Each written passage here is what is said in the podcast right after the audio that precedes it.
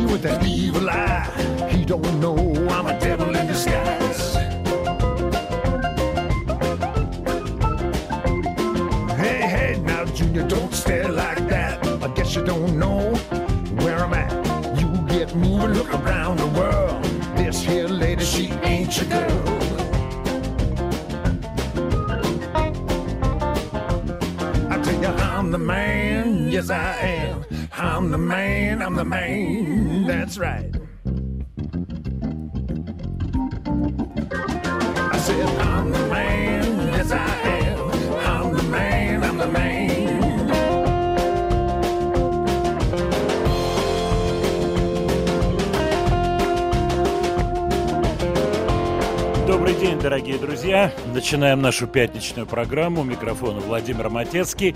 В студии Светлана Трусенкова. Добрый день. Да, Свет, расскажу сейчас наш с тобой маленький диалог.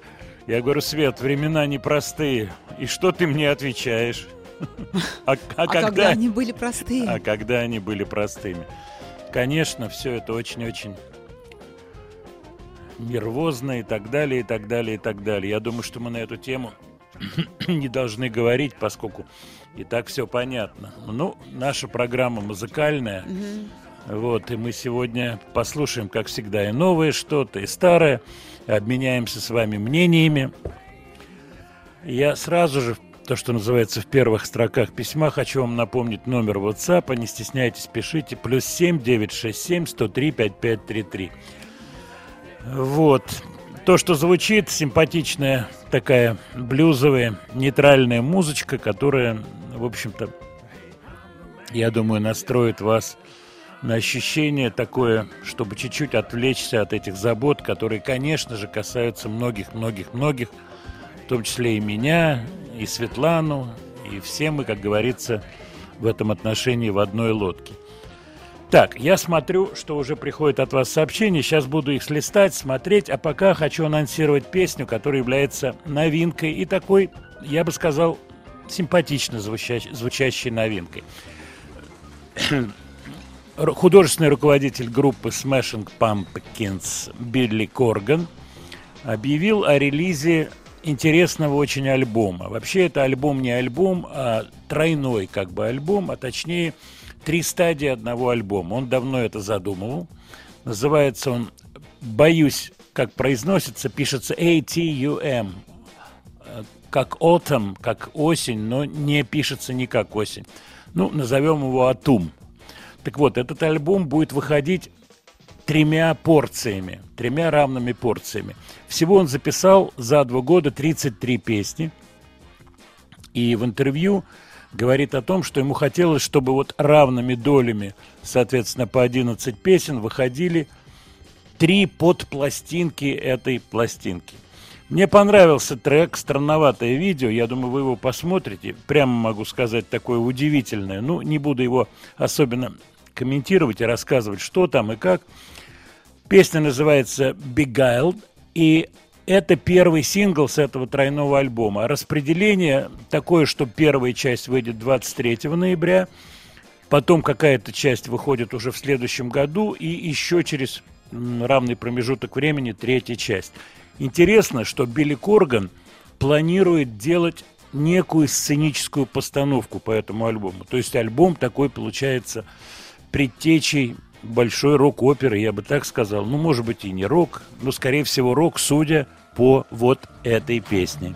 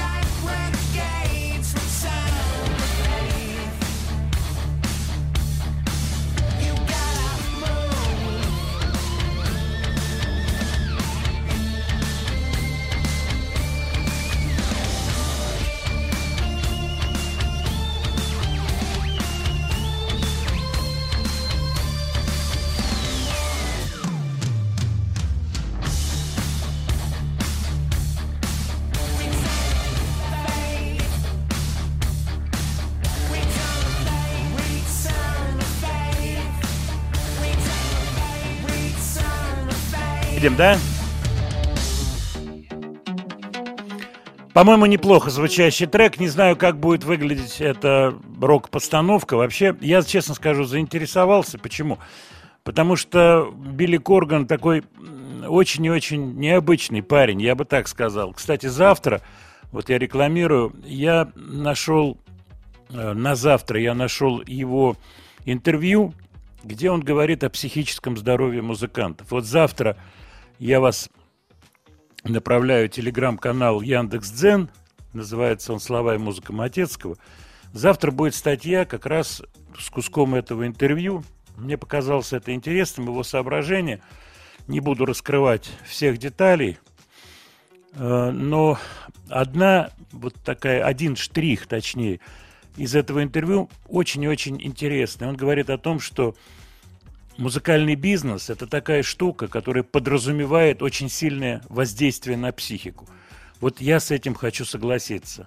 И я имел опыт и, так сказать, иностранный опыт посмотреть этот бизнес изнутри, что называется, и отечественный в течение 53 лет, поскольку в 69-м году я уже играл в рок-группе, а в 72-м эта группа была, я бы сказал так, одной из самых популярных в Москве. Вот, поэтому это действительно очень трудно. Очень трудно быть в шоу-бизнесе. Он говорит какие-то свои соображения, переживания и говорит о том, что мне, человеку со стажем, а Smashing Pumpkins начинали в начале 90-х, если не ошибаюсь, тоже стаж, будь здоров какой. Очень хочется, чтобы не треснула голова от этой нагрузки. И вот завтра будет это интервью, посмотрите его, пожалуйста. Свет, у меня к тебе вопрос. Помнишь такой фильм «3+2»? Да.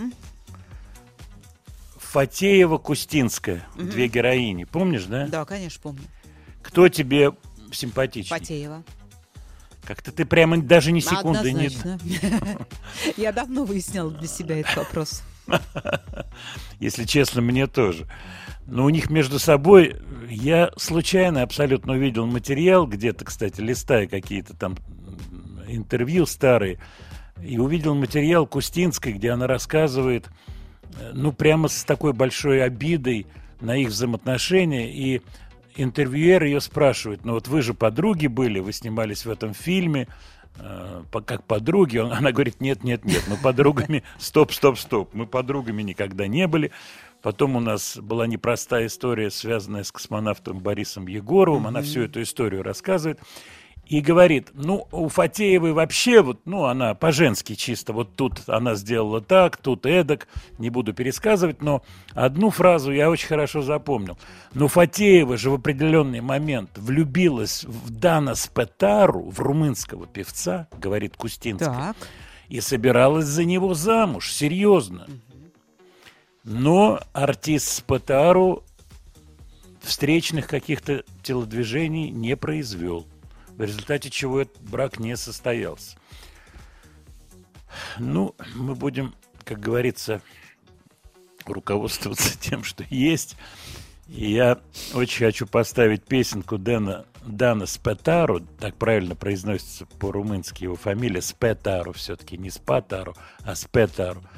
Песенку знаменитую из фильма «Песни моря». Фильм 70-го года, если не ошибаюсь, но песня прозвучит в румынском оригинале.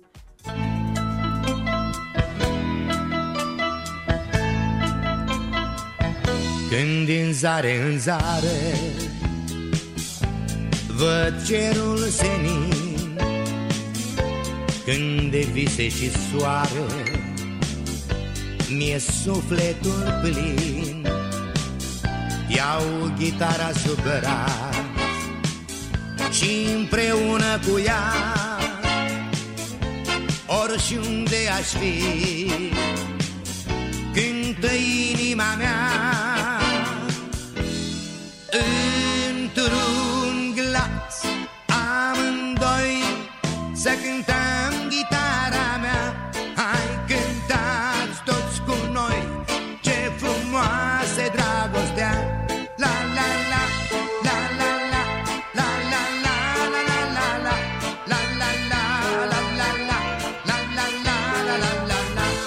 Se aprind licurici peste întregul pământ, noaptea-și cântă romanța pe strune de vânt.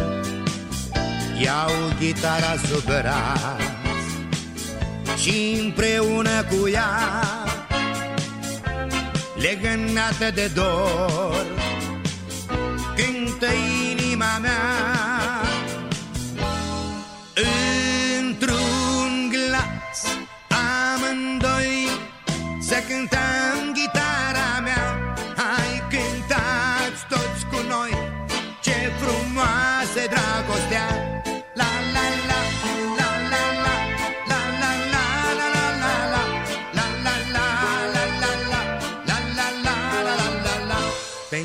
flori și iubire pentru viață mereu, pentru oameni prieteni zboară cântecul meu. Iau ghitara sub braț și împreună cu ea pentru tot ce-i frumos cântă inima mea. Într-un glas amândoi să cântăm ghitara mea. Hai, cântați toți cu noi, ce frumoasă dragostea. La la la, la la la, la la la, la la la la, la la la, la la la, la la la, la la la, la la la, la la la, la la la, la la la, la la la, la la la, la la la. Дан Спэтару. От зари до зари, от темна до темна. Как тебе румынский язык, Свет? Ну, мне кажется, звучит смешно. Ну да, непривычно, согласись, вот румынский. Интересная штука. Мой приятель школьный, близкий вот мой, из моего дома, мы жили в разные корпуса, но один и тот же Гоголевский бульвар, дом 8, Володя Сергеев. Вот он учил в МГИМО румынский язык, я это очень хорошо помню, и поехал потом в Румынию. Вот. Но, как я понимаю, румынский — это некая производная от романской группы, но входит туда... Скорее всего, то есть это близко к итальянскому, наверное, такие корни. Кстати, интересная штука. В фильме «Песни моря», где играла Фатеева, за нее пела Лариса Мондрус. Мы прошлую пятницу слушали и говорили про Ларису Мондрус чуть-чуть. Замечательная она была. Вот ты как-то вот так индифферентно, но по понятным причинам, это как всегда. Понятным?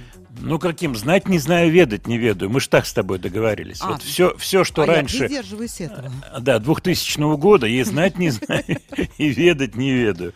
До 90-е оформим. Да. Про Дана Спэтару. Я все время, меня сваливает в Дэн, сказать Дэн. Вот, ну, сейчас мы про это тоже пару слов скажем.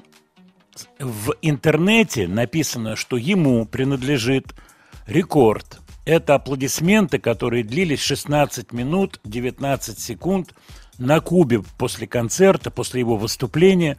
Вот были такие длинные аплодисменты. Мне кажется, у Фиделя Кастро могли бы быть подлиннее. Это раз. А потом, вот ты представляешь, мы с тобой делаем проект «Самые длинные аплодисменты». Например, для этого положено какое-то количество людей. Мы этих людей набираем, и у нас люди готовятся, например, так сказать, полгодика. И потом мы идем на рекорд и его спокойно побиваем. А что происходит при этом на сцене? И вообще, нужна ли нам сцена? Ну вот факт такой, что у Дана Спэтару есть вот такой рекорд. Ну теперь от Дана перейдем к Дэну. Группе «Стили Дэн», «Стальной Дэн». Ну, название этой группы – это отдельная история, мы не будем ее ворошить. Кстати, год создания – 71-й. И можно такую конспирологическую теорию развивать, что она название свое взяла как раз от этого румынского певца. Как ты считаешь, нормально? Ну, обычно мы так и считаем. Ну, как нормально? Прости, кто мы? Мы поклонники. Мы свиные бока. Это у меня, вот я вспомнил группу, в которой я играл. Вот сейчас, может быть, слушает барабанщик Миша Соколов. Я не знаю, откуда у него была эта шутка. Он все время говорил: мы свиные бока. При этом он был ужасно худой. Ну, все были худые. Угу. Молодые, худые, свиные бока. Стили Дэн. Дискография Стили Дэн — это замечательные пластинки с высочайшим вкусом музыкантов Уолтера Беккера и Дональда Фейгена. Я рассказывал как-то, как мне довелось общаться с Дональдом Фейгеном в Нью-Йорке. Это было в клубе Bluebird. И я очень хорошо помню, как он мне сказал, что my real name is Fagin. I am not Fagin. I am Fagin, and my grandma was from Odessa. Бабушка из Одессы. Потрясающий музыкант. Это был сонграйтерский шоу-кейс, где выходили люди, которые являются и авторами, и исполнителями. И он один играл на Fender Electric Piano, на инструменте, и пел вещи свои. Потрясающе просто ощущение. Никакой группы не надо. Но мы послушаем Стили Дэн.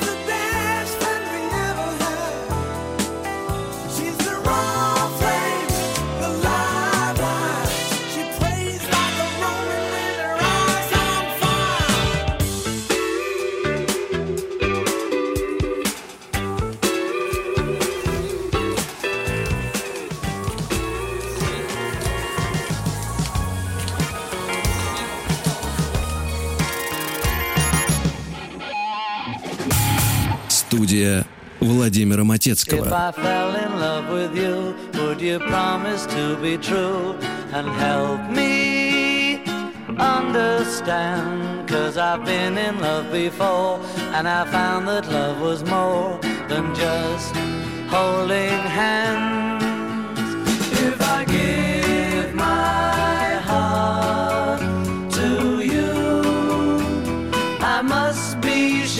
From the very start that you would love me more than her. If I trust in you, oh please don't run and hide. If I love you too, oh please don't hide my pride like her, 'cause I couldn't stand the pain, and I would be sad if our new love was in vain. So I hope you see that I would love to love you, and that she when she learns we are two, 'cause I couldn't stand the pain, and I would be sad if our new love was in vain. So I hope you see that I would love to love you, and that she will cry when she learns we are two. If I fell in love with you.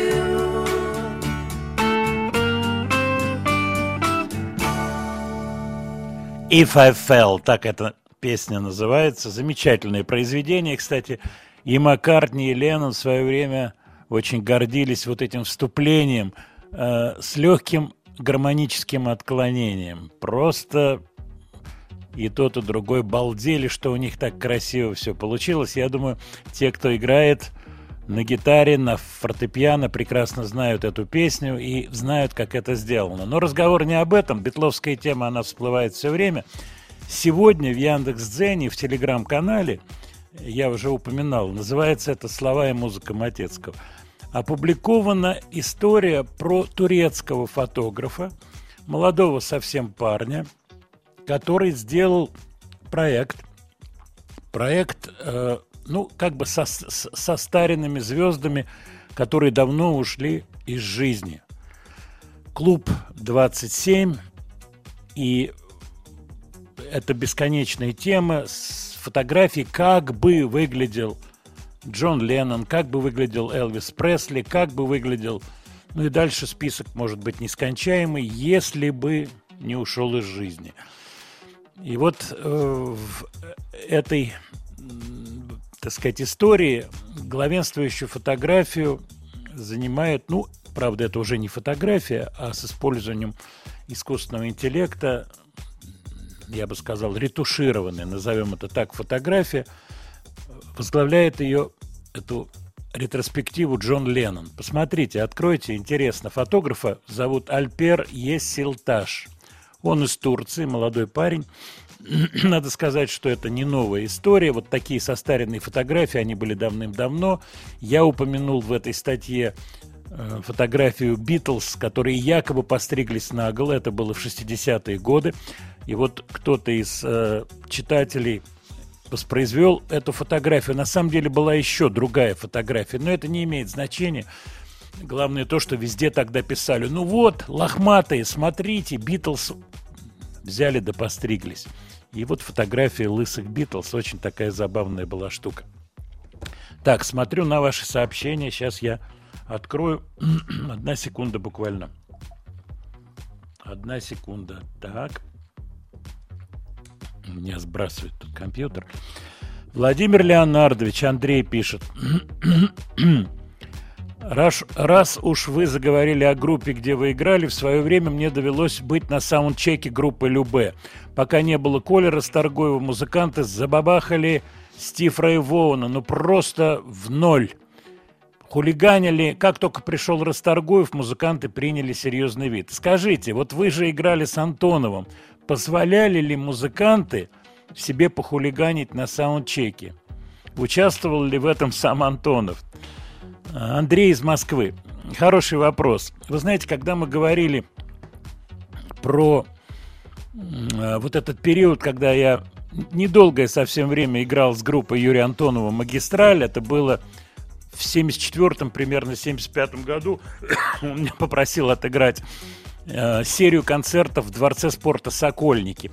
И я публиковал как раз вот там же в Яндекс.Дзене, на Телеграм-канале, фотографию, снятую на сцене. Музыканты этой группы, в середине Антонов с бородой, тогда он носил бороду, был такой небольшой период. Так вот, ответ вот какой. Не просто играли на саундчеке, а в некоторые песни Антонова были вмонтированы куски фирменной музыки. И я про это рассказывал. В том числе песня, которая называлась «Магистраль». То ли эта песня дала название группе, а речь шла о строительстве Байкало-Амурской магистрали. Это как раз было в те годы. Вот. Поэтому, конечно же, музыканты играли всегда какие-то вещицы. Звук отстраивался на этом. Вот. Ну и просто чуть-чуть расслабиться играли. Очень даже играли и очень даже это любили делать. А вот вопрос, участвовал ли в этом Антонов. Я, честно говоря, не помню, чтобы Антонов участвовал в таких штуках. Почему? Потому что он певец. И когда играются какие-то фирменные вещи, певец как может участвовать? Он должен взять микрофон. Ну, не должен, а может взять микрофон и что-то спеть. Вот. Ну, а петь это надо знать эти песни, по крайней мере, знать слова там, ну и так далее. Поэтому это целая-целая большая история. Владимир Леонардович, вспомните, пожалуйста, Эдиту Пьеху. Ну, а Эдита Пьеха жива-здорова, поэтому мы ее можем вспомнить, так сказать, абсолютно спокойно. Я так считаю. Свет, ты как относишься к Эдите Пьехе? Великолепно. Шикарная женщина, шикарная певица. Полностью подписываюсь под твоей характеристикой.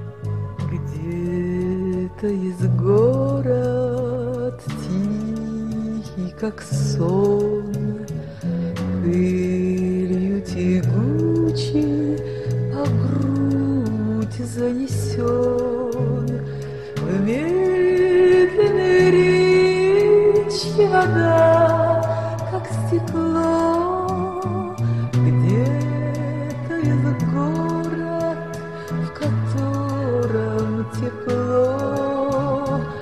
наше далекое детство там прошло.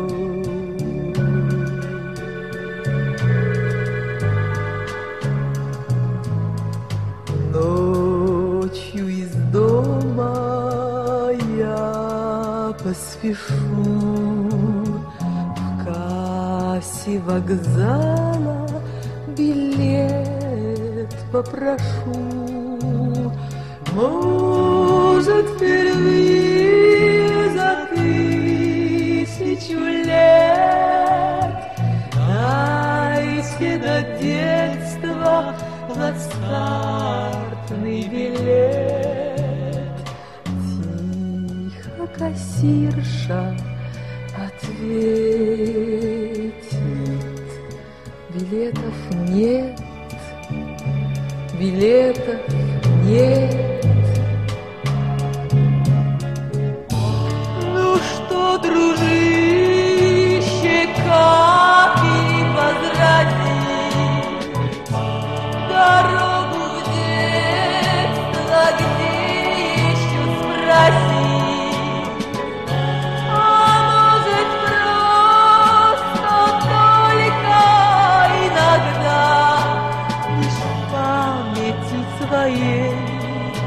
Приходим мы туда, в городе там сказки живут, шалые ветры с собою зовут. Там нас порою сводили с ума. Сосны до неба, до солнца дома. Там по сугробам неслышно шла зима.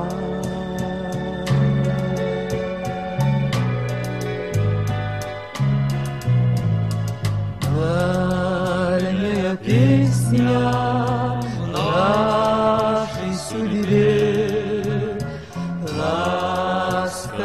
город, спасибо тебе. Мы не приедем напрасно, не жди. Есть на планете другие пути. Мы повзрослели, поверь. Прости.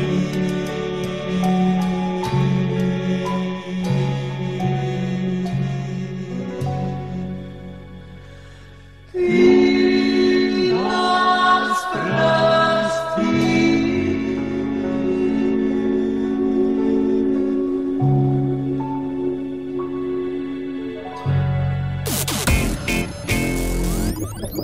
Студия Владимира Матецкого.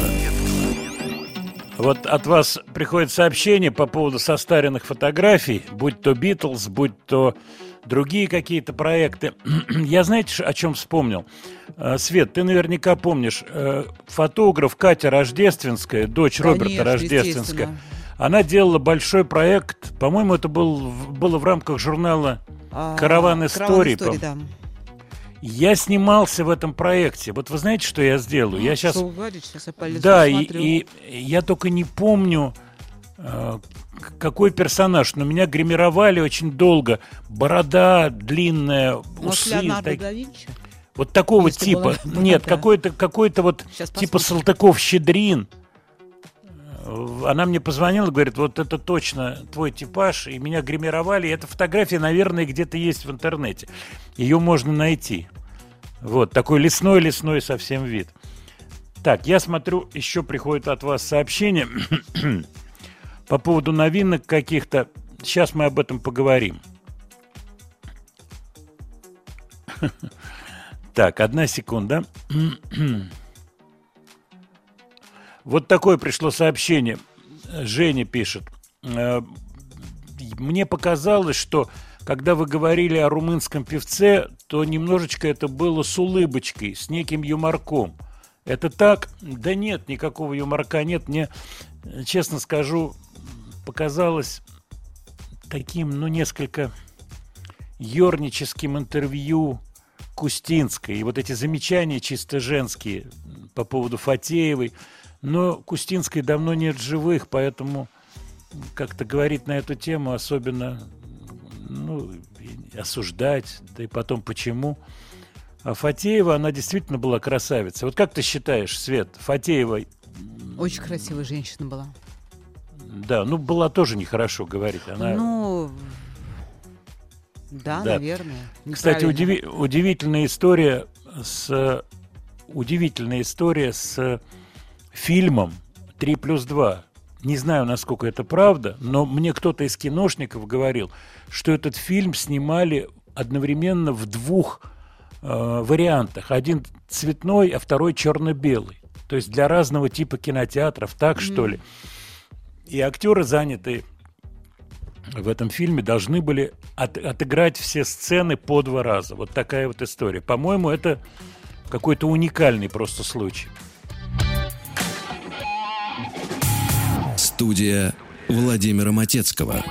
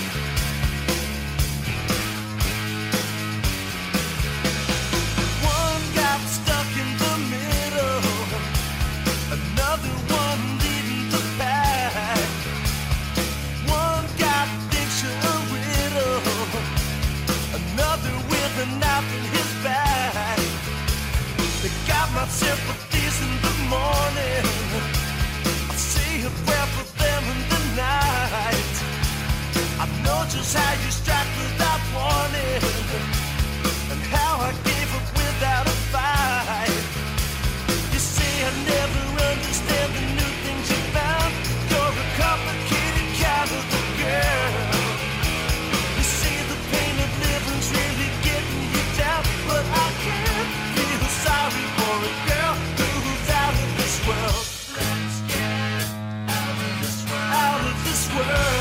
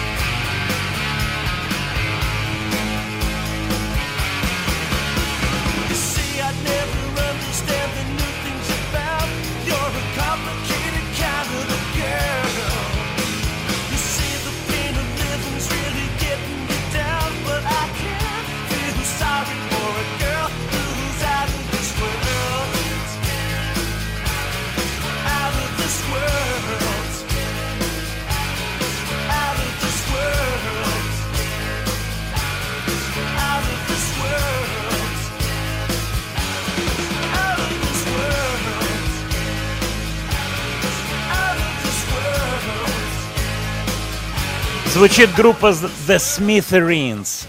Она у нас очень мало известна. Да я ее узнал, честно скажу, очень случайно. Ну, совсем случайно. Очень случайно, некрасиво, так не говорят. Было это в Лос-Анджелесе в начале 90-х, когда я посетил... Это было для меня интересным очень событием. Вот это знаменитое здание Capitol Records, башня.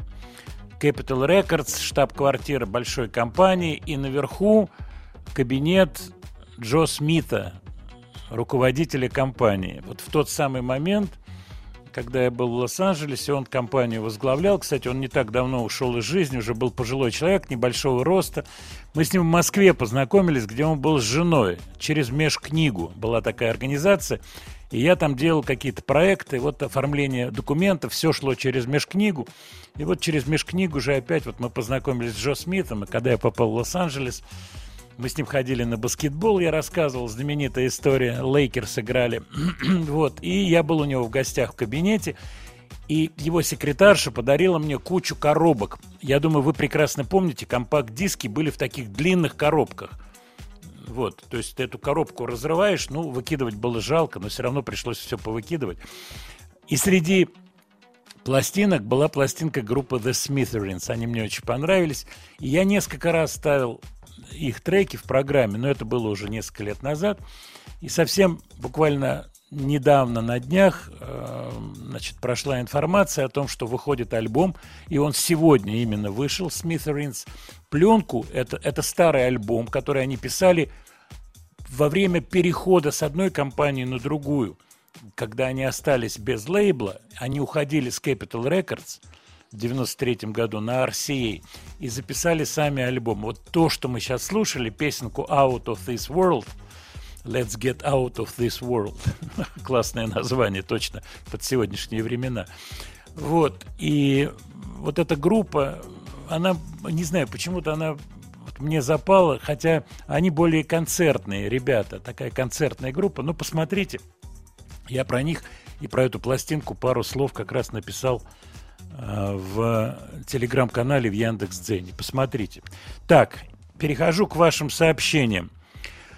Почему не говорите про сектор газа? Почему не говорите про Горшенева? Да говорим мы и ставим периодически, но сегодня вот, так сказать, нет. Вот пришло от Никиты сообщение. Возьмите, пожалуйста, на карандаш песню Антохи МС «Родина». Она очень звучит по настроению. Никита из Рязани. Никит, спасибо. Антоха МС часто. Свет, сколько он у нас с тобой в гостях был? Помнишь, приходил? Раза три, наверное. Раза три, да. И песни мы его ставим. Мне он очень симпатичен. Он классный парень. Абсолютно такой вот самородок. Мне так кажется, что он натуральный человек, не играющий, не изображающий что-то из себя, в отличие от многих других артистов, имена которых мы, конечно, называть не будем. Так, дальше. Угу. Вот большое спасибо Борису и Сергею. Сергей пишет по поводу фильма «3+2». Не цветной и черно-белый, а широкоформатный и 4/3 для сельских клубов. Две версии было фильма. Но я так понимаю, что я правильно сказал по поводу двух версий, и артистам пришлось как бы выполнять двойную работу за ту же цену. Вот об этом несколько раз я читал. Я люблю тоже этот фильм, какие-то у меня о нем ностальгические воспоминания. Я помню, как он вышел, был в прокате, это было 1000 лет назад. Так, ну мы продолжим после новостей на «Маяке».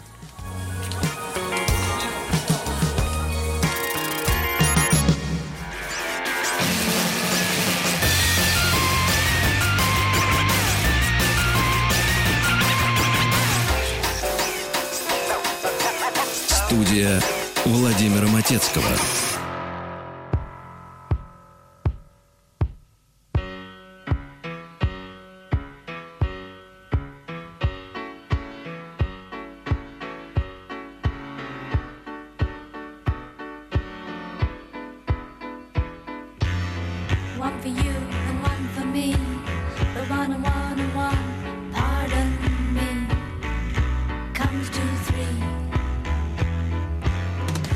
Sweet and all the while hid behind the smile was Zachary.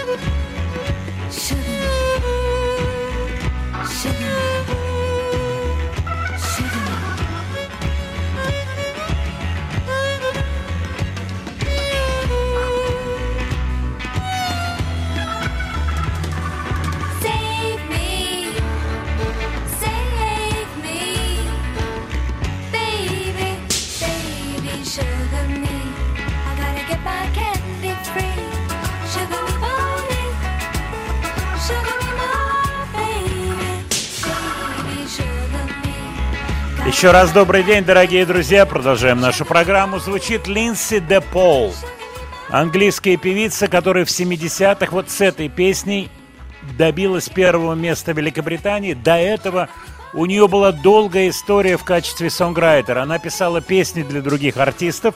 И вот эта песня впервые вообще в истории хит-парада сделала автора-исполнителя топовым человеком Великобритании. Мы про нее чуть позже поговорим, а у нас сейчас на связи интересный собеседник.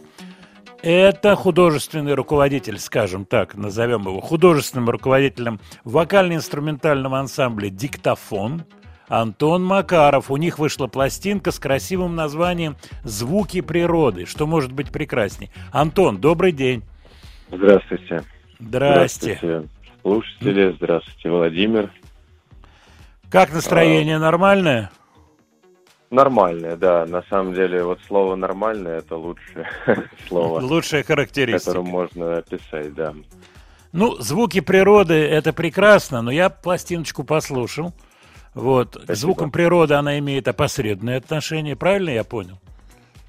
Ну, только лишь какой-то своей первобытности. Первозданностью, я бы использовал слово. Первозданностью.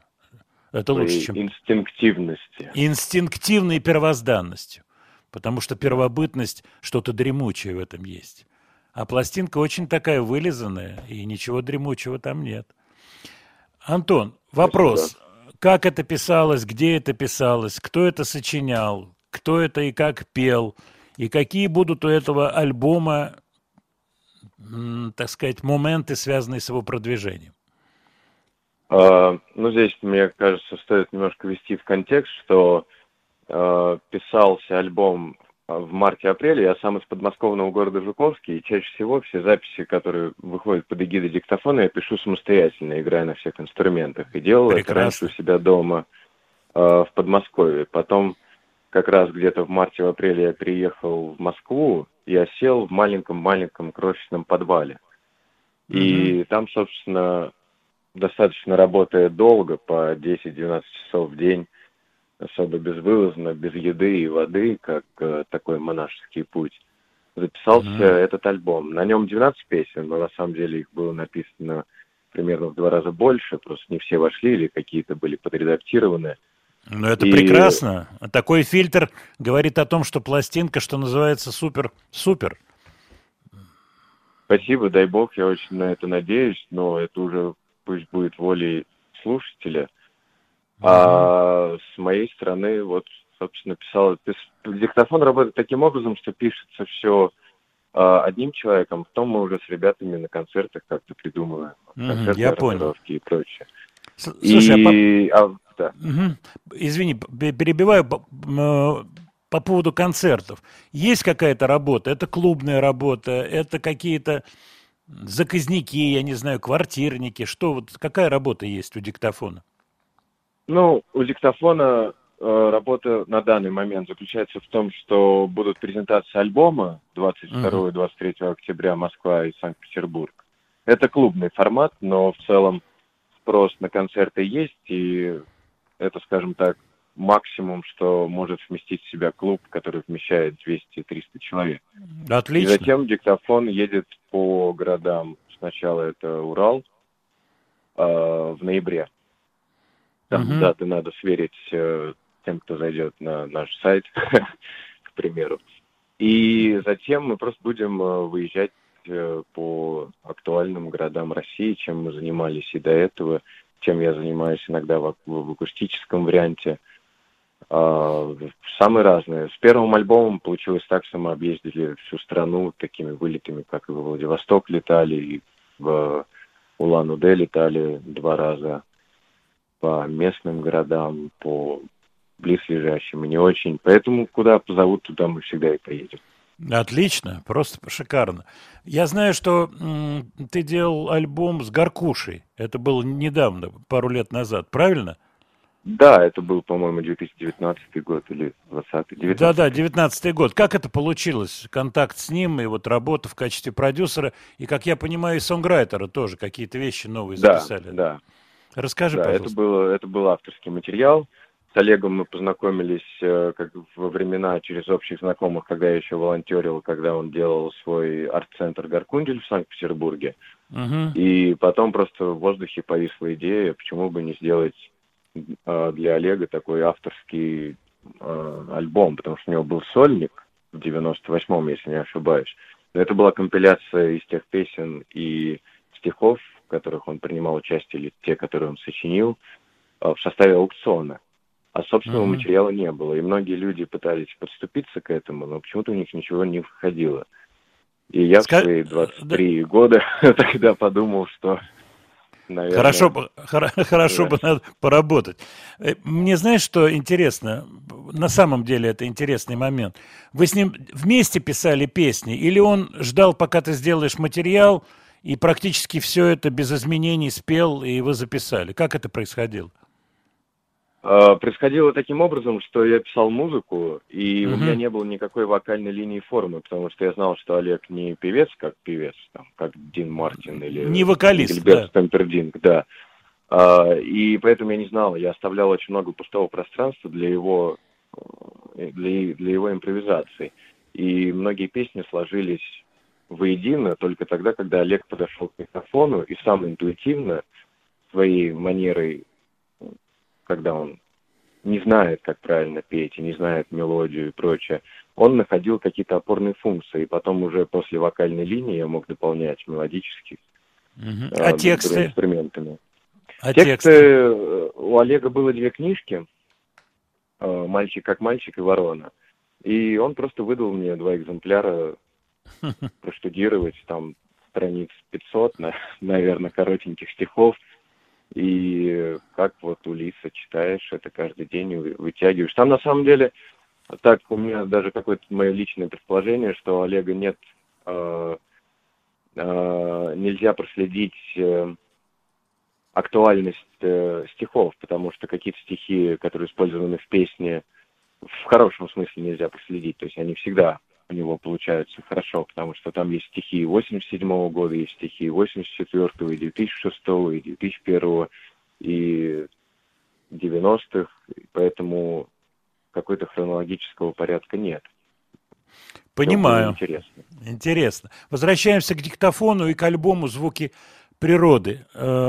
Ты не ответил на вопрос, как будет промотироваться альбом. Какие-то ролики будут сниматься, что-то будет... происходить, видео будет какое-то, нет? Да, У нас уже вышло видеоверсия альбома, там просто компиляция из 12 животных, которые наш друг снял в Ленинградском зоопарке.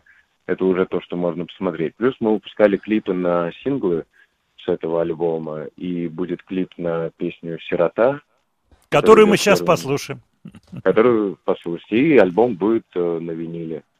О, это хорошо. Где-то в ноябре мы вот смогли оплатить и заказать партию винила из Латвии, и поэтому, надеюсь, все дойдет. Мы уже запустили предзаказ и ждем сами пластинок с нетерпением.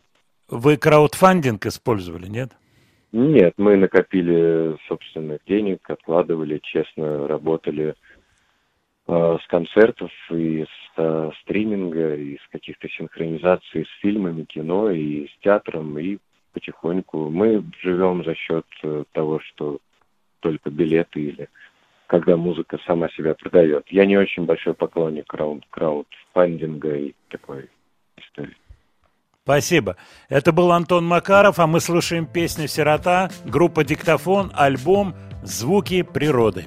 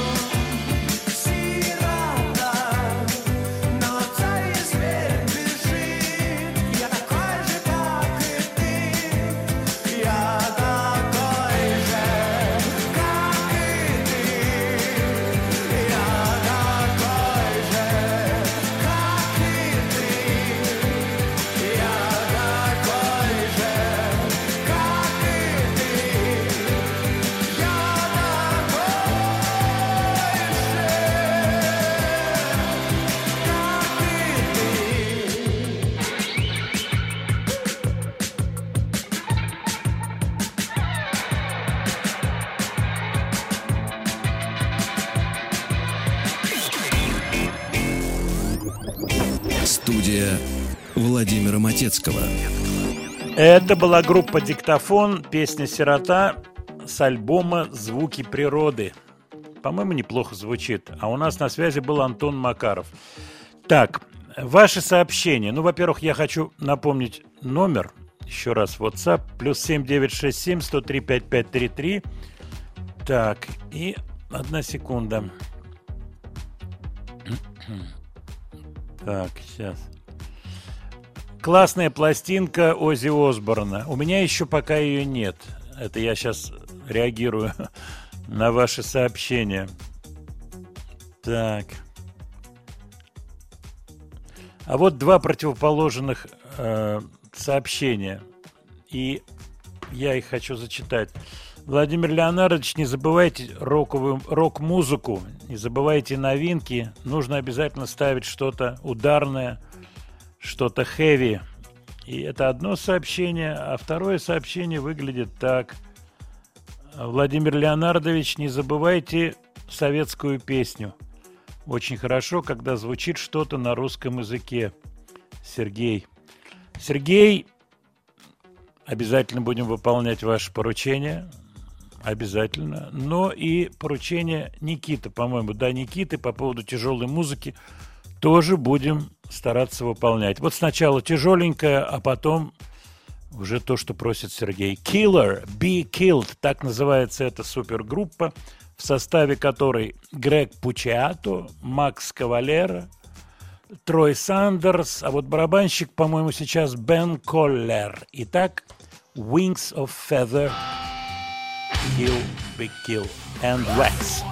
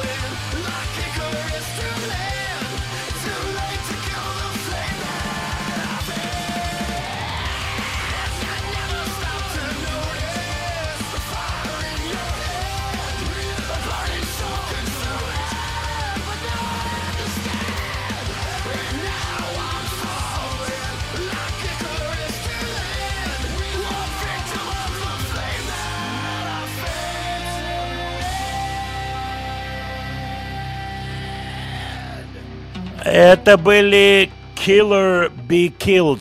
Очень здорово играют ребята. И очень, на мой взгляд, эстрадная музыка. Вот как тебе, Свет? Абсолютно, ну, я не знаю. Я не хочу сказать попсовая, но в этом есть элемент музыкальности вот такой... Ну, мелодичности, музыкальности, наверное, да, эстрадная такая, ну, в хорошем плане. Такая развлекательная, хорошая группа. Вот, кстати, на приходится... Деньгу, да, на деньгу. А сейчас я тебе скажу, очень хорошо бы она пошла. Да. Да. Вот это хорошее замечание. Андрей прислал неплохое очень сообщение, я его прочитаю.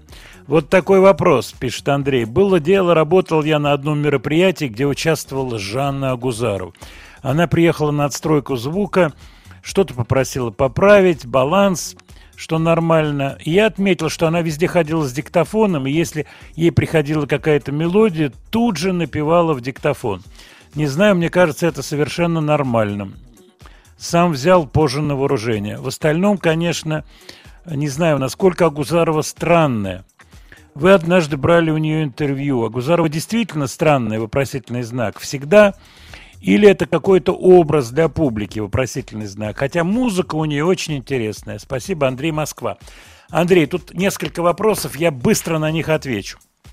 Я ее давно очень знаю, Жанну. Еще когда она имела паспорт чужой с надписью в этом паспорте «Ивана Андерс». Я это очень хорошо помню. Вот. Она и странный человек, и очень серьезный. Она сложный человек. Я расскажу один мини-эпизод. Я не помню, говорил ли я про это. Я вылетал из Лондона с кем-то из музыкантов. Я не помню с кем. И вдруг в Хитроу через вот весь, как говорится, зал идет нечто, я бы так сказал. Значит, на огромной платформе сапоги, и в них светятся лампочки. Ну, то есть полный антураж Агузаровой. Там в аэропорту на нее никто внимания особенного не обращает. Вот, ну, мы раздельно что-то там поздоровались, и все. Я стою со своей компанией, она со своими музыкантами. Смотрю, они катят ящики, аппаратуру. Вот. Стоим, разговариваем. Она подлетает ко мне, очки подняла. Вов, помоги, пожалуйста, по-английски не говорим. У нас перевес. Абсолютно спокойным голосом. Понимаете меня.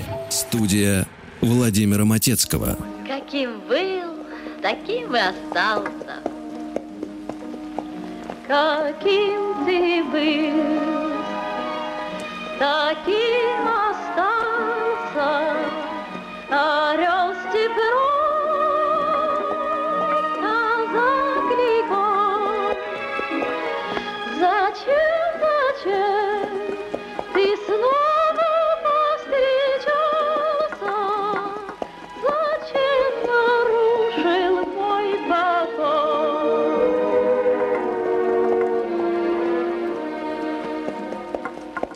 Зачем опять своих утратах меня хотел ты обвинить?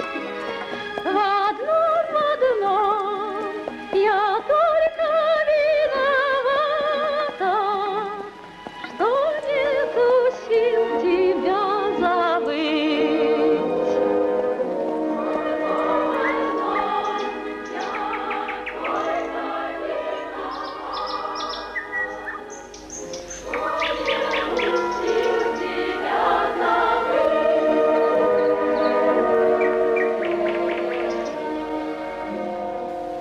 Свою судьбу,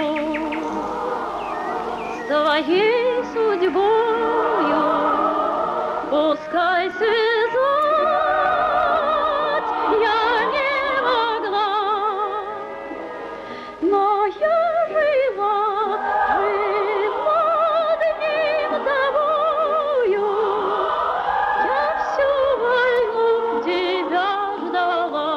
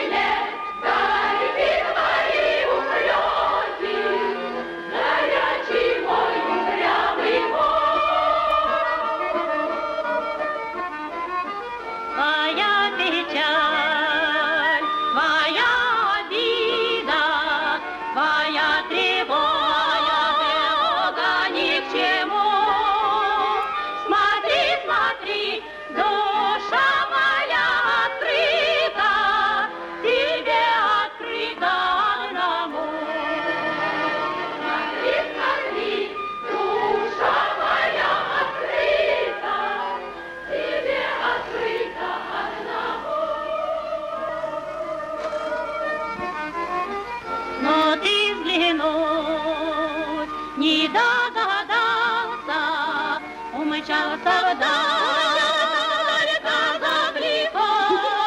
Ты посмотри, посмотри, Даша, с нас глаз не спускай. Ну и пусть смотрят, тебе жалко, что ли? Да не жалко, интересно, а мне не капельки. А мне ни капельки. Мы сейчас со Светой разговаривали по поводу того, кто кому больше нравится. И сошлись на одном мнении. Клару Лучко. Угу.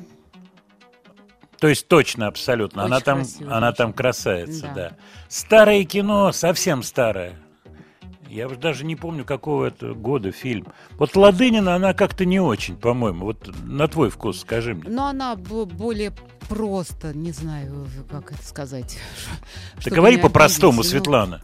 Нет, Клара Лучко, конечно, более утонченный вариант. Да, она просто яркая такая была в этом фильме.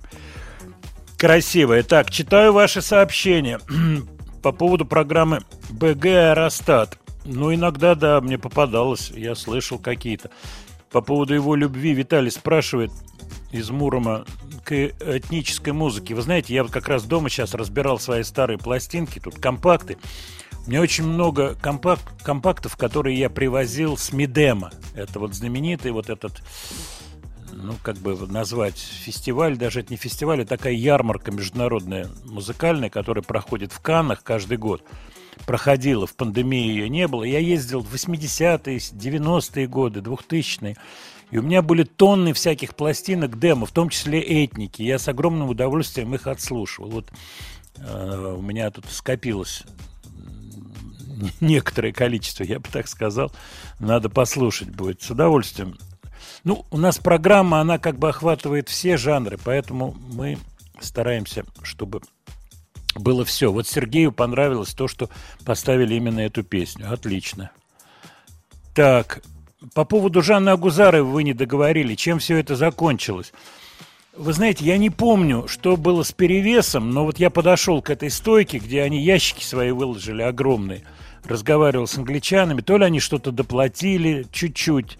Но, по крайней мере, какой-то был диалог. И Жанна выключила лампочки на своих этих ботинках платформенных. У нее был период, когда она работала в ресторане в Лос-Анджелесе.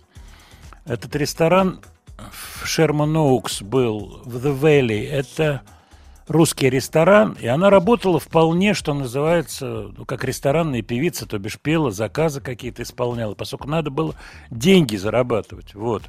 Но она вот про этот период жизни, насколько я знаю, неохотно рассказывает, да и вообще, так сказать, придерживается образа. Вот тут многие написали, что она в образе. Ну вот она такой человек. Вот, я несколько эпизодов с ней связано. Я помню, как она купила себе праворульную машину какую-то полуубитую, на ней приезжала. Такой фотограф, у меня есть товарищ там знаменитый, который снимал много артистов у нас. И вот, я помню, она приехала на этой машине, с трудом там во двор заехала, такая арка, ну и так далее. Вот. Но очень была счастлива, что купила машину свою. Давненько все это было. Но она интересный человек и уникальный исполнитель, яркая очень артистка. Так, смотрю еще ваши сообщения.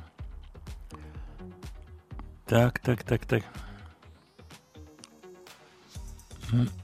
Про те или иные группы. Ну... Тут такая история, что, конечно, музыки столько. И... Хорошая музыка, она вечна, пишет Александр. По поводу песен советских. Я полностью разделяю ваше мнение. Мне очень нравятся эти песни старые, очень. И мне кажется, что они еще зашли вот в такое время, когда эта музыка, когда эта эстрадная музыка воспринималась вот людьми. Они не могли насытиться этими песнями, понимаете? Очень важен этот момент. Сейчас, когда есть элемент огромного пересыщения музыкой. Пару недель назад мы разговаривали в эфире с Дмитрием Конновым, который управляет агрегатором «Звонко». И он рассказывал о том количестве треков, которые они ежемесячно получают. Это исчисляется десятками тысяч, понимаете, в чем дело? Поэтому, конечно, очень трудно, и по-другому музыка воспринимается. Но что тут скажешь? Владимир Леонардович, Хулио Иглесиас. Хулио Иглесиас замечательный, у него сегодня день рождения. Действительно, и Артисту исполняется 79 лет. С ним тоже есть один эпизод забавный. Я был на его концерте в Кремлевском дворце съездов.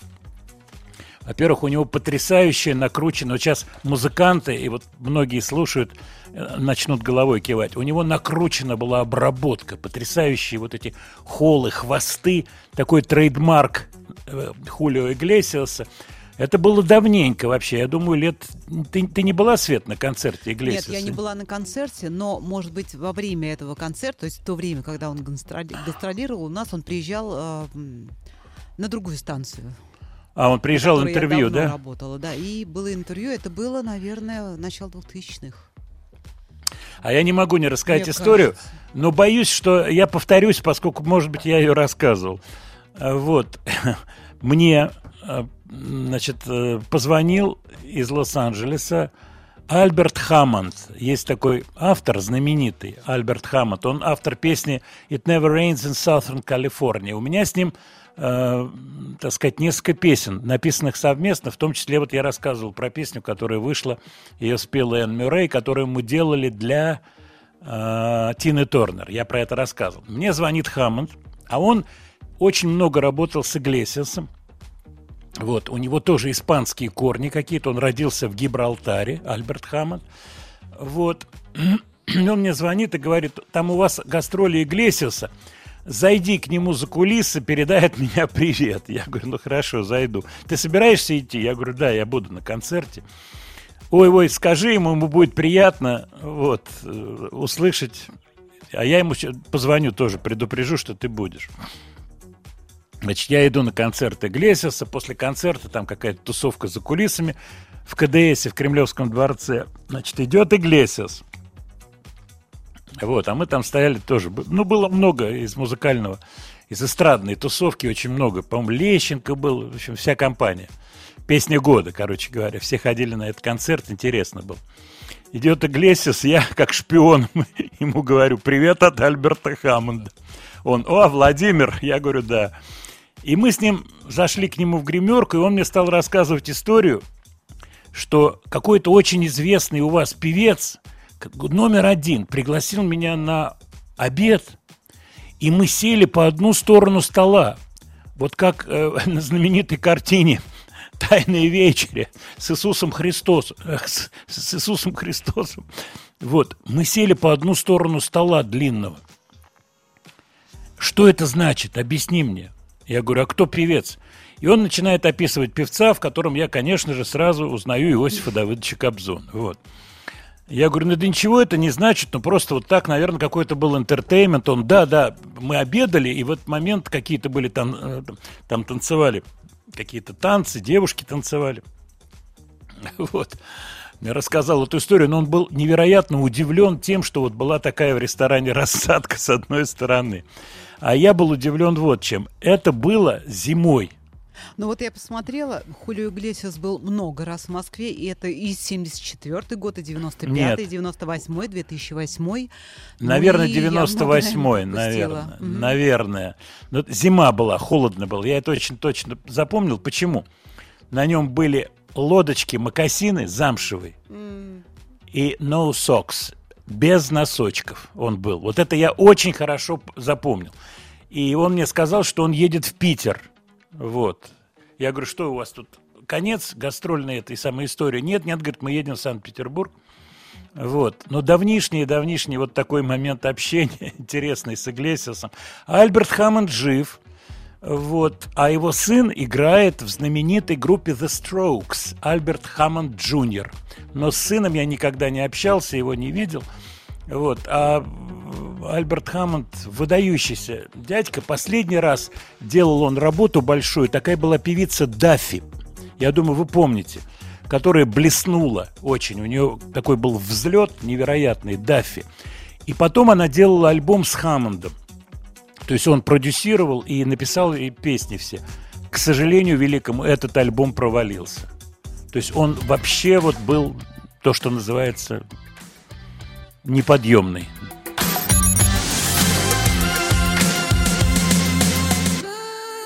Маяк. Студия Владимира Матецкого.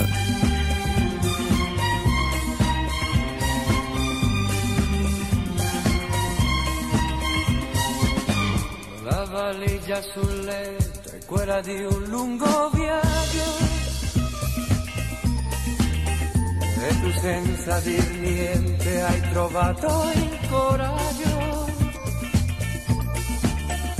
con l'orgoglio ferito di chi poi si ribella, ma quando t'arrabbi sei ancora più bella, e così su due piedi io sarei liquidata,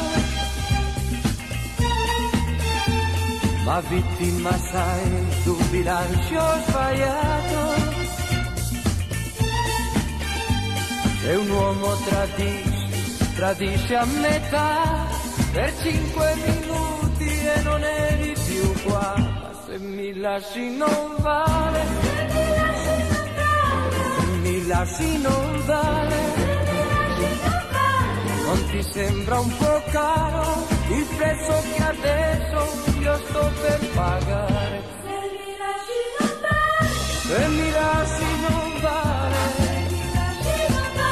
Se mi lasci non vale, dentro quella valigia tutto il nostro passato non ci può stare.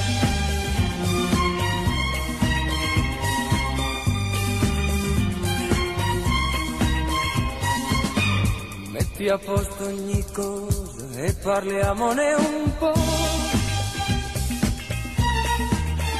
Io di errori ne ho fatti, di colpe ne ho. Ma quello che conta tra il dire e il fare è saper andar via ma saper ritornare, se mi lasci non vale, se mi lasci non vale, non ti sembra un po' caro il prezzo che adesso io sto per pagare, se mi lasci non vale. Se mi lasci non vale, dentro quella valigia tutto il nostro passato non ci può stare. Se mi lasci non vale, se mi lasci non vale, dentro quella valigia tutto il nostro passato non ci può stare. Se mi lasci non vale. Иглесиас на итальянском поет. Он, кстати, записывал и по-испански, и по-итальянски, и по-английски версии.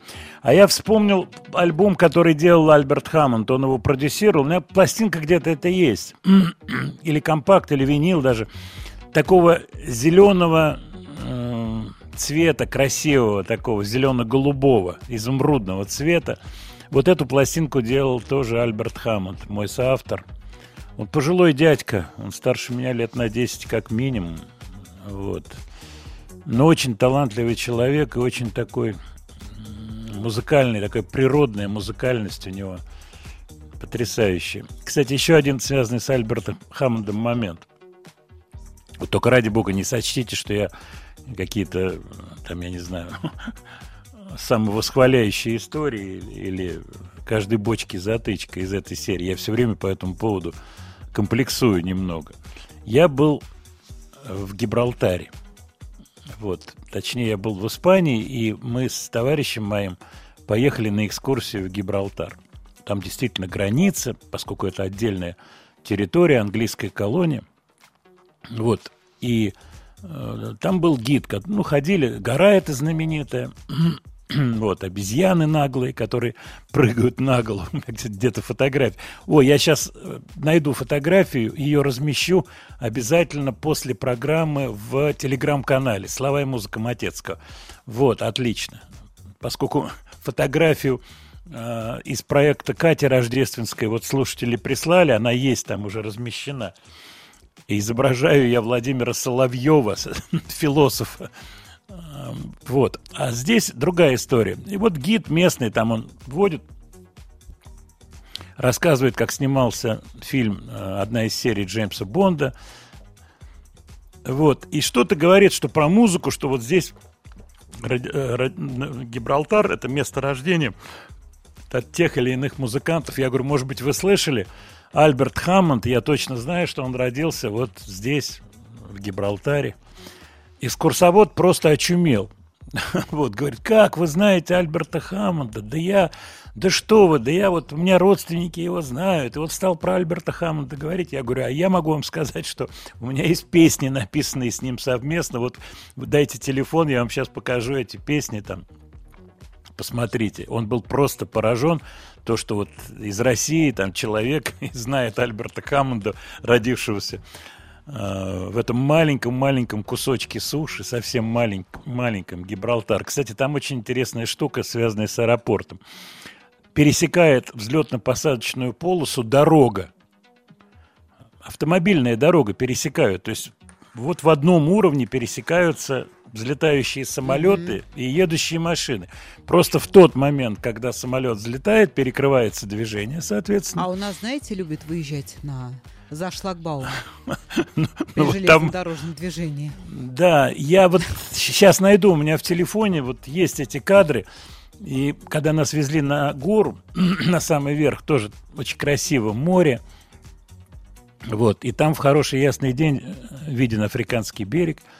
Вообще очень интересно это место, Гибралтар. А мне еще втройне было интересно, вот помимо Альберта Хаммонда, еще связанных с марками истории, поскольку это британские колонии. Я очень люблю эти марочки британских колоний. Кстати, интересно, традиция британских колоний – это наличие королевы или предыдущие короли. Вот сейчас новый король, наверное, появятся почтовые марки уже с Карлом III. Должны. Или Чарльзом в английском варианте. Потому что те, насколько я понимаю, должны убрать, эти как раз ввести. Да, и вот знаменитый вопрос, связанный с марками и связанный вот с колониями британскими, это вопрос год трех королей. Какой год, когда в Британии сменились три короля?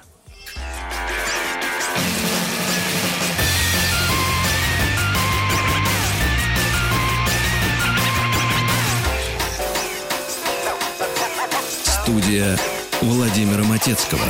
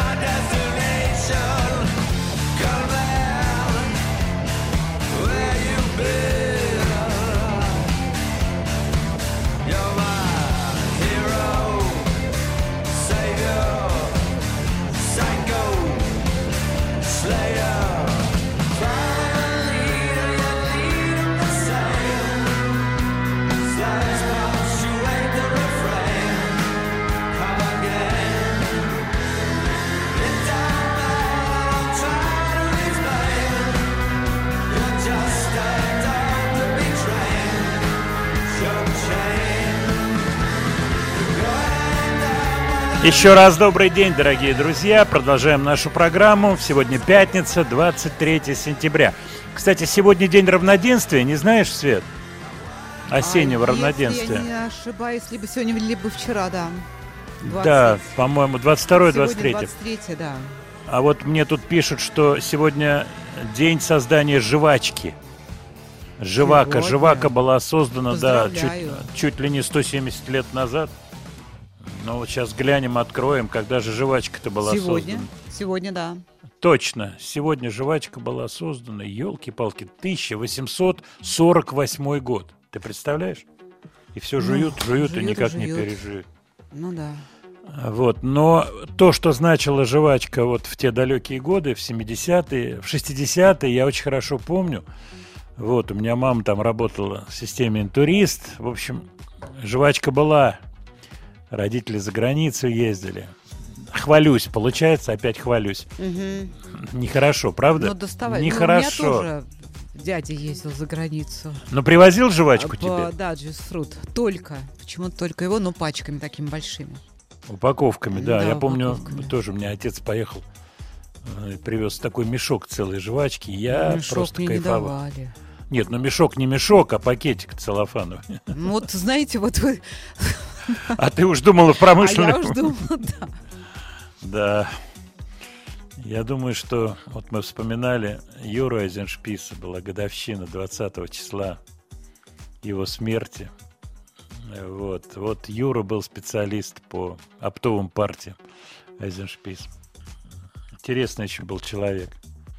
Очень интересный, необычный. Он много сделал для группы кино, кстати. Очень много. Всяких организационных моментов. Вот решал вопросы, то, что называется, с аппаратурой. Вот. Ладно, возвращаемся к делам сегодняшним. Я смотрю ваши сообщения и стараюсь на все ответить. Геннадий спрашивает из Читы. Иглесиас записывал песни Юрия Антонова? Ведь Антонов дарил ему диски, когда Иглесиас был в Москве. Думаю, что мы бы знали, если бы он записал бы песню Антонова. Я, по крайней мере, про это не слышал. А что касается дисков, наверное, Юра дарил кому-то. Я говорю, что очень много было людей за кулисами вот после этого концерта в Кремлевском, в КДСе. По-моему, это 98-й год все-таки. Так, по поводу «Осеннее равноденствие», 23 сентября, 04:04. Это время. Спасибо большое. Это Ирина прислала. Спасибо. Александр прислал из Томска. Считаю, что с новым продюсером музыка Оззи, начиная с 2020 года, звучит безобразно. Старческий, трухляво-песочный звук. Очень нравится звучание альбомов 95, 2001, 2010. Александр, вы в чем правы, то, что это другой звук. Причина, по-моему, они пишут все в цифру. По крайней мере, вот есть кадры записи альбома 13 Black Sabbath, про который сегодня буквально высказался Оззи о том, что это не совсем альбом Black Sabbath 13. В том плане, что вот Рик Рубин, он как бы делал все по-своему, барабанщик был не Билл Уорд, соответственно, это какой-то особый альбом. Ранее Гизер Батлер полностью дискредитировал работу Рика Рубина, сказав, что я вообще-то не понял, что этот человек делал. Видео существует в YouTube, вы можете полистать, найти, как писался альбом 13. Они все писали, редактировали, писали в компьютер, то бишь ничего нет аналогового, поэтому звук другой. А вот сравнительные характеристики, хуже, лучше, я вам поясню. Вы настроены на другую конфигурацию, старую конфигурацию. То, что делается сегодня, помимо того, что Эндрю Уотт молодой парень, он там в 2 раза моложе Оззи, делается для молодой аудитории. Несмотря на то, что Оззи 73, все, что выпускается, направлено на молодежь, поскольку молодежь является самым емким на музыкальном рынке, как говорится, контекстом. Понимаете, в чем дело? Надо понравиться молодежи. И, соответственно, меняется звук, меняется концепция. Я не слышал последний альбом. Вот тут много приходит сообщений по этому поводу. Я, кстати, звонил ребятам, кто торгует пластинками, у них пока нет этой пластинки. Я ее, пожалуй, куплю себе. Вот последний, Patient No. 9. Вот. Другой звук. Можно ли к этому привыкнуть? Ну, бог его знает. Тут насколько вы, как говорится, гибко это все воспринимаете. Если вы серьезно настроены на звучание, вот вы упоминаете 95-й год, может быть, и раньше там какие-то, так сказать, старые, Black Sabbath, конечно, человек, привыкший к параноиду, к старому звучанию, будет с трудом воспринимать сегодняшние пластинки. Но они сделаны очень лихо. Эндрю Уотт замечательный малый, он сумел все это собрать, и я вам сообщаю новость, о которой тоже сегодня именно пишут. Это то, что альбом в Billboard впервые у Оззи вышел на первое место по альбому. Это большое достижение для артиста 73-го года рождения, 73 лет от роду. Понимаете, да? Поэтому вот такая вот история. Так, еще ваше сообщение. Хорошо, что поставили Them Crooked Vultures. Расскажите про эту группу. Тоже интересная штука. У них была пластинка. Она у меня, кстати, есть. Когда она вышла, я ее с удовольствием купил. Почему? Потому что четвертым человеком на сцене является человек, которого я хорошо знаю. Вот. Но не близко, так сказать, я с ним не работал, но знаю, переписывался. Была идея даже, чтобы он продюсировал кое-какие работы. Это Алан Йоханнес, он есть на сцене, но он не участник группы, он теневик. Участники группы Джон Пол Джонс, Дэйв Гролл и Джош Хомми. 3 человека. Them Crooked Vultures. А Алан, он как бы приглашенный музыкант. Так вот, сейчас идут разговоры, где второй альбом. Где второй альбом? Замечательная группа, замечательный... был первый альбом, мне, кстати, он очень нравится. Вот то, что вы сейчас слышали, Gunman песня. Где второй альбом? Поэтому, возможно, Дэйв Гролл у нас мальчик активный, он сейчас накрутит соответствующим образом 2 остальных участников, Джона Пола Джонса и Джоша Хомми, и они запишут вторую пластинку. Было бы очень здорово. Так, еще ваши сообщения. Вот снова тематика всплывает. Владимир, как же хорошо звучат старые советские песни. А кто же против этого будет возражать?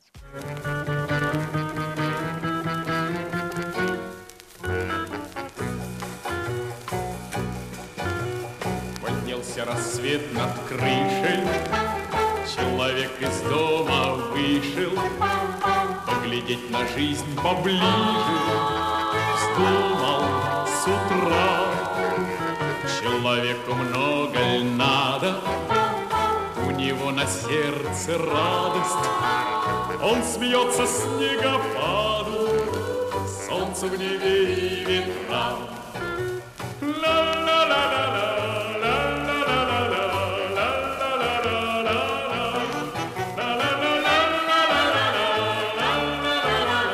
Солнцу в небе и ветрам.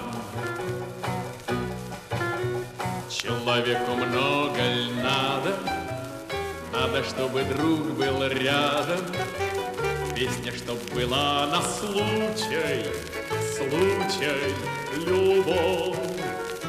Чтобы дома не забыли, чтобы следом письма плыли, чтобы в этих письмах были строчки про любовь.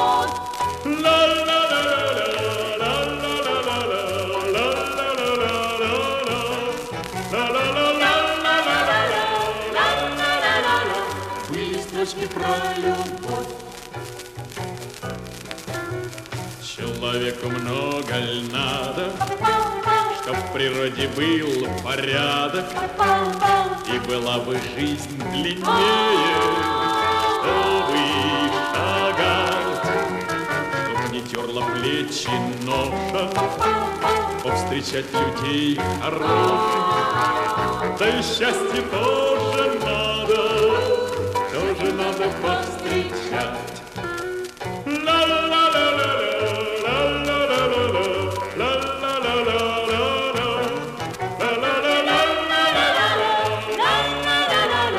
Счастье надо повстречать. Эдуард Хиль, Светлана решила поставить прямо с пластинки. Да. Старый мелодийный. Плохо протерла и иголку, и саму пластинку, к сожалению. У меня тряпочка потерялась. Тряпочкой не надо, надо мыть. У тебя должен быть аппарат. Маяк должен купить аппарат по мытью пластинок? Пластинок, конечно. Что вы говорите, я предложу. Да, надо, это недорого стоит, я тебе так скажу. Да. Так, я читаю ваши сообщения. Одну секунду, буквально секунду. Про Мегадет успеем поговорить, Владимир? Не знаю, успеем ли, будем стараться, сейчас посмотрим. Если нет, давайте перенесем на следующую пятницу. Сегодня со стервенением жуем жовку. Какая ваша любимая? Жвачка Риглис, белая, мятная, супер, Женя пишет. Так, я отвечу вам честно. У меня в машине есть жвачка какая-то. Какая? Ну, это не считайте за рекламу. По-моему, Орбит какая-то лежит. В основном я вот люблю без сахара такую, то, что называется, самую холодную жвачку. Самую ядреную. Вот это моя история. Как ты, Свет, по поводу жвачки? Нет, я такой средний вариант люблю. Да. Мятную, но средний вариант. Ну, розовенькое что-то, нет? Да такое, нет, фруктовый ягод. Такой, да нет. Ну, молодец. Я по классике, да, я по-свежему. Да, вообще про жвачку можно говорить, вот тут пишут целый час, можно и 5 часов говорить про жвачку. Я вам расскажу одну историю, связанную с жвачкой из 60-х годов, школьная тема. Тогда были плоские пластины, белые, спиарминт, вот это Ригли, и зеленые, и Juicy Fruit, вот, три такие основные. Вида, да. Ну, мне кажется, они сейчас есть. Они, по-моему, есть, но сейчас как-то я вот не прослежу. Вот жвачка, соответственно, кому-то привезли, кто-то дай дожевать, вот это было в школе. У вас было это, нет? Кто-то жует, а потом кому-то дают дожевать. Еще кто-то. Могли сказать, хочешь жвачку нежеванную? Нежеванную, маложеванную. Эти шутки все были. В пионерлагере пытались сделать жвачку из зубной пасты, это я тоже помню. Ну да, но она не жевалась, а еще можно было жвачку покрасить зелеными, допустим, чернилами, и она была фирменная, зеленая. Да, это точно. Вот это делалось. Что потом творилось с ротовой полостью, мы не будем говорить. Да нормально. Ну да. Так вот, кем, не знаю, но можно догадаться, был распущен слух, что в жвачке черви, вот это я помню. Черви. Да, что там какие-то личинки червей, вот это точно, абсолютно, такой слух был распущен. Может быть, это делалось для того, чтобы у иностранцев не клянчили тогда жвачку, поскольку у гостиниц, там у Красной площади стояли мелкие, пацанва стояла такая, которая меняла, я помню, октябрятские звездочки. Был магазин знаменитый «Военторг» в Москве. Помнишь такой? Конечно, Свет? Помню, да. А их же несколько было. Не знаю, я вот имею в виду «Военторг», который на был... Арбате. Ну, да. На Калининском, вот на этой старой части Калининского, ближе к Кремлю. Кстати, это здание стоит, его отремонтировали чудовищно абсолютно. Из него сделали отвратительное нечто. Но это старая история. Пытались там строить магазин, ничего не вышло. Был потрясающий магазин «Военторг». Те, кто помнят, сейчас кивают головами, я уверен. Первый этаж, как войдешь, справа кофе пахло, апельсинами. Вот эти вот такие были витрины. Ну, замечательно было. Второй этаж – музыкальный отдел, куда я всегда и направлялся. Вот, там пластиночки продавали, и там стояли вот эти вот... Жулье стояло, которое гибкие пластинки на ребрах продавал. Вот. Так, это самое, про что мы говорили? Про жвачку. Про жвачку. Жваку. И... Сейчас, я хотел какую-то историю-то рассказать сейчас. Вылетело из головы. Про червей. Да, про червей. Да, так вот, но вы... Просто слишком всего много. Распластался слишком. В «Военторге», в этом, на 4 этаже продавали вот эту военную всю символику. Это было единственное место. Продавали звездочки, вот такой краб большой на фуражку.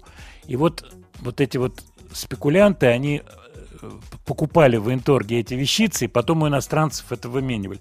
Честно скажу, вот просто кладя руку на сердце, никогда этим сам не занимался. Но знаю, что вот такая история была. Не осуждаю ребят, которые вот как-то там что-то пытались какую-то жвачку. Будущие коммерсанты.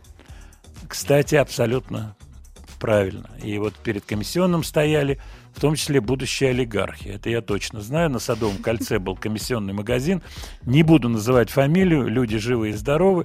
Стояли, торговал часами. Это вот, на уровне «Динамо»? Нет? Нет, это... А, не «Динамо», Маяковской. Там планетарий. Маяковская, там, конечно. Там, где да, планетарий. Да, там да. Потом был магазин детской одежды какой-то был. Но так как там убрали парковку, поэтому это все затухло. А вот... В 70-е это было очень мощное место. Там продавали все, в общем, около этого комка на Садовом. Так что вот такая вот история была интересная. Так, еще ваши сообщения. Сейчас я посмотрю, чего есть. И нам пора музыку вообще послушать. Так, есть у нас 3 минуты? А у нас есть 2 минуты с половиной. Ну давай кусочек. Давай кусочек. Группа Фрампи. Это начало 70-х. Немцы. Крауд-рок, инди-рок. Очень интересный коллектив, который выпустил 3 альбома и 1 концертник. Разошелся, потом сошлись 90-е. Фрампи, Indian Rope Man.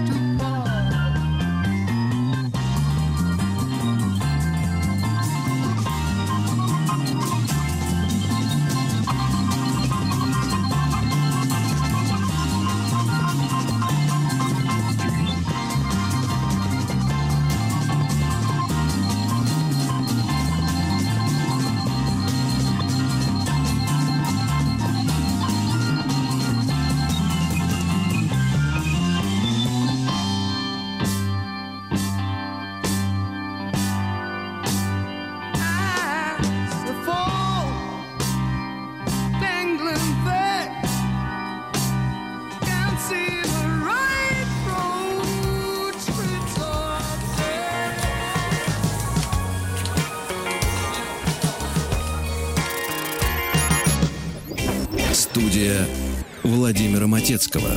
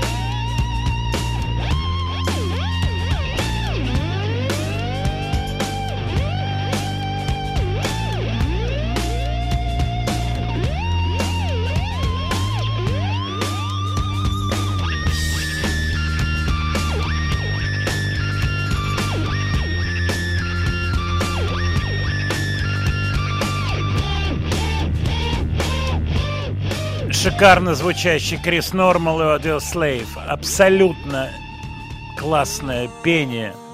Какая манера, какая интонация. Как жалко этого человека. И вот от вас приходит сообщение. Игорь из Тулы. Тут много сообщений по поводу Корнелла. Просто потрясающе. Кому-то по душе сольник вот Корнелла. Есть все три альбома. Владимир пишет, завораживает. Абсолютно. Магический исполнитель. Магический просто. Супер. Невероятная группа. И материал какой, какая песня, как она сделана. Ни на секунду нету грани какой-то пошлой в этой песне. Вот отсутствует эстрадный вот этот момент, понимаете? Здорово. И при этом это круто очень. Шикарный материал. Так, ваши сообщения. Владимир, Ози будете покупать CD или винил? Признаюсь, скорее, наверное, CD буду. Может быть, куплю и винил, бог его знает. Но так настроился на CD. Что в машине слушаете? Ну и когда как, какие-то радиостанции, что-то, какие-то разговорные, там новости слушаю, музыку слушаю тоже в машине, разные станции. Джазовую слушаю музыку в машине, классику слушаю. Вот, ну, в общем-то, все. Вот как в программе звучит, так оно и есть. Это вот моя такая сущность, она... Мне интересно все, вам честно скажу. И этника интересна, вот правильно сегодня подметили. Интересна ли вам этническая музыка? Интересно. Вот сейчас пойду, может быть, поразгребаю пластинки, время будет, часок. Я обещал поместить после программы фотку гибралтарскую, уже сделал. Она на телеграм-канале «Слова и музыка Матецкого». Вот посмотрите, с обезьянкой. Вот эти обезьяны носятся там абсолютно, абсолютно... в полной отвязке. Вот такая обезьяна. Я ей что-то дал, там какие-то орешки там продаются. Она сидела, сидела, потом раз и прыгнула мне сначала на плечо, потом на голову. Ну вот эту фотографию я не нашел, где она сиганула мне на голову. А вот сзади, посмотрите, откройте, вот сзади, это вот как раз шикарная погода. Нет, это не Африка, там видна. А вот Света меня спрашивает, такие длинные... штуки, что это такое, даже не знаю. Похоже на волнорезы, но там что-то стоит. Нет, типа не знаю. Каких-то. Да, может быть, это для обслуживания судов подходит сюда, швартуется. Пирсы? Может быть, какие-то выносные пирсы, бог его знает, не знаю. Я думаю, сейчас подскажут наши слушатели. «Слова и музыка Матецкого», телеграм-канал, вот фотография. Когда вы там были? Я был там и нет, сейчас скажу, январь 2020 года. Буквально за пару недель до начала, вот, так сказать, за месяц, наверное, до начала пандемии. Вот. По поводу запись. Выложена ли будет запись? Должна быть на телеграм-канале выложена. Да. Так, возвращаемся к нашим делам. Сегодня день рождения Рэя Чарльза. Ух, классный человек. Московские концерты. Не знаю, кто-то из вас был. Это было где сейчас Зарядье. Вот там гостиница «Россия», концертный зал. Кстати, очень уютный был концертный зал, он небольшой. Вот там был его концерт. Давайте послушаем кусочек «What I Say» Рэй Чарльз. Замечательный Рэй Чарльз.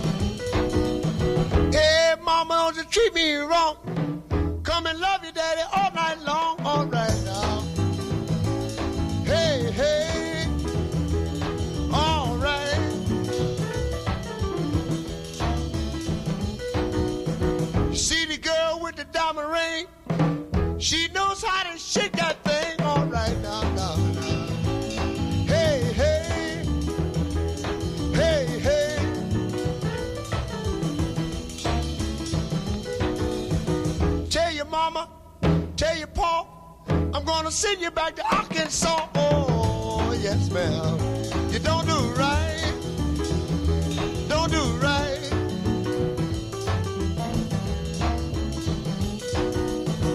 When you see me in misery, come on, baby, see about me now.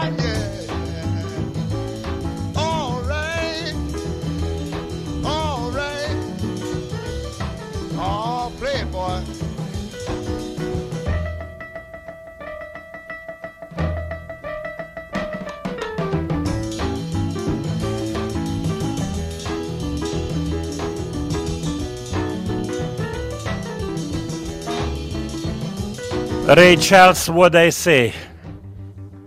С этой песни, кстати, начинались очень многие группы, и отечественные, и зарубежные. Три аккорда, казалось бы, чтобы тут, так сказать, разучивать нечего, просто все. А на самом деле трудно. Я не говорю про пение Рэя Чарльза. На это пение ориентировались очень многие звезды последующих поколений, называя Рэя Чарльза своим любимым артистом. Билли Джоэл, Рэй Чарльз, Майкл Болтон, Рэй Чарльз и далее по списку. Давайте маленький кусочек Рэя Чарльза еще, маленький, его пение.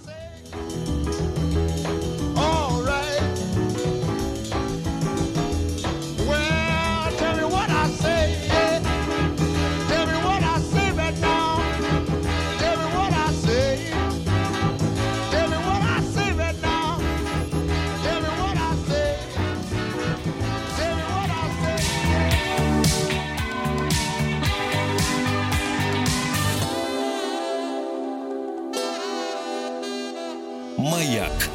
Радиоканал «Маяк» зарегистрирован Федеральной службой по надзору в сфере связи, информационных технологий и массовых коммуникаций. Свидетельство о регистрации СМИ Л номер FS77-48132 от 30 декабря 2011 года.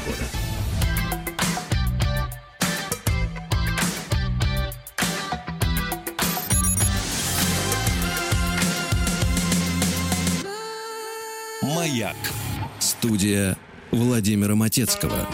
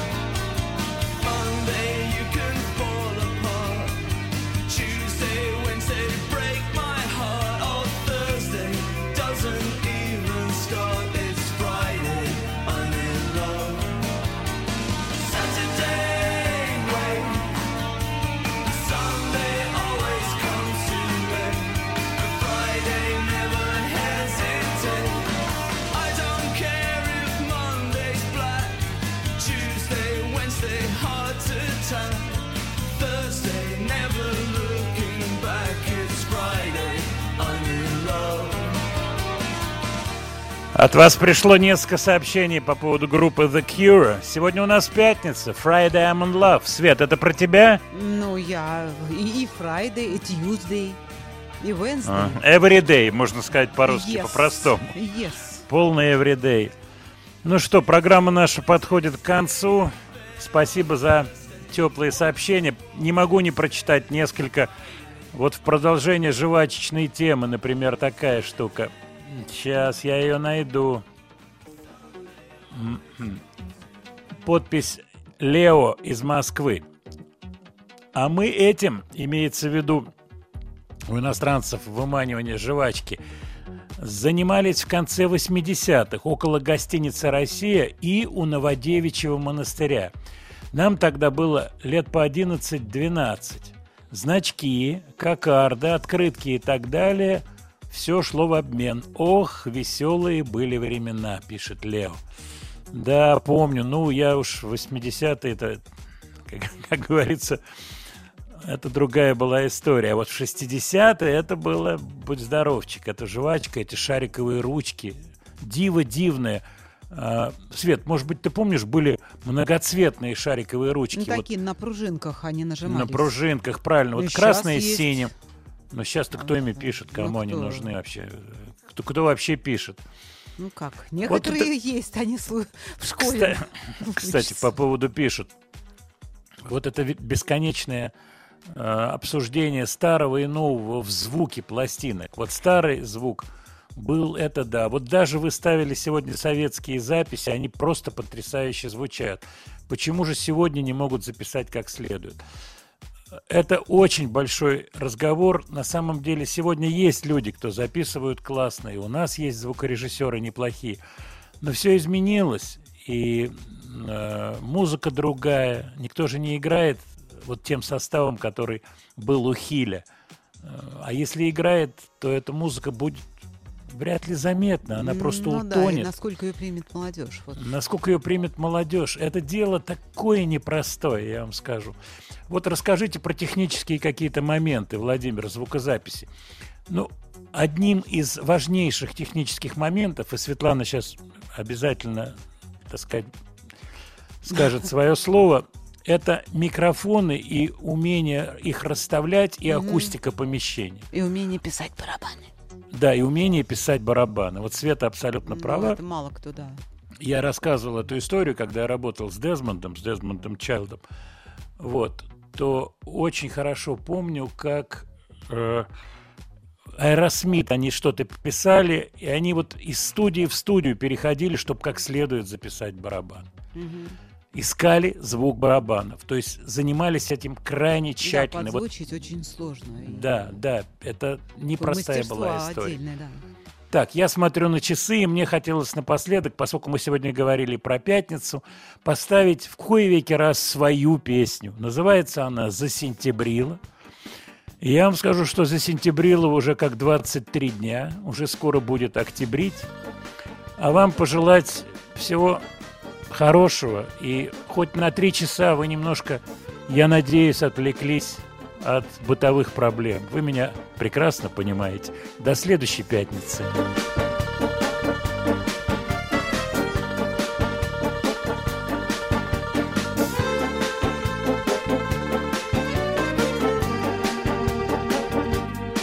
А ты по жизни, по моей, прошел курсивом. Прошел курсивом. Исчезла прелесть наших дней, все было срывом, все было срывом. Дни уходят летние, к ним не воротиться. Грустно, тем не менее, что-то не грустится. Засентябрила за окном, засентябрила, и первым инеем любовь посеребрила. Засентябрила за окном, приходит осень, а жизнь обманет нас, обманет и не спросит. Ты приходил, ты пропадал, а я сгорала, в любви сгорала. Я за собою не позвал, ты перестала, ждать перестала. Дни уходят летние, к ним не воротиться.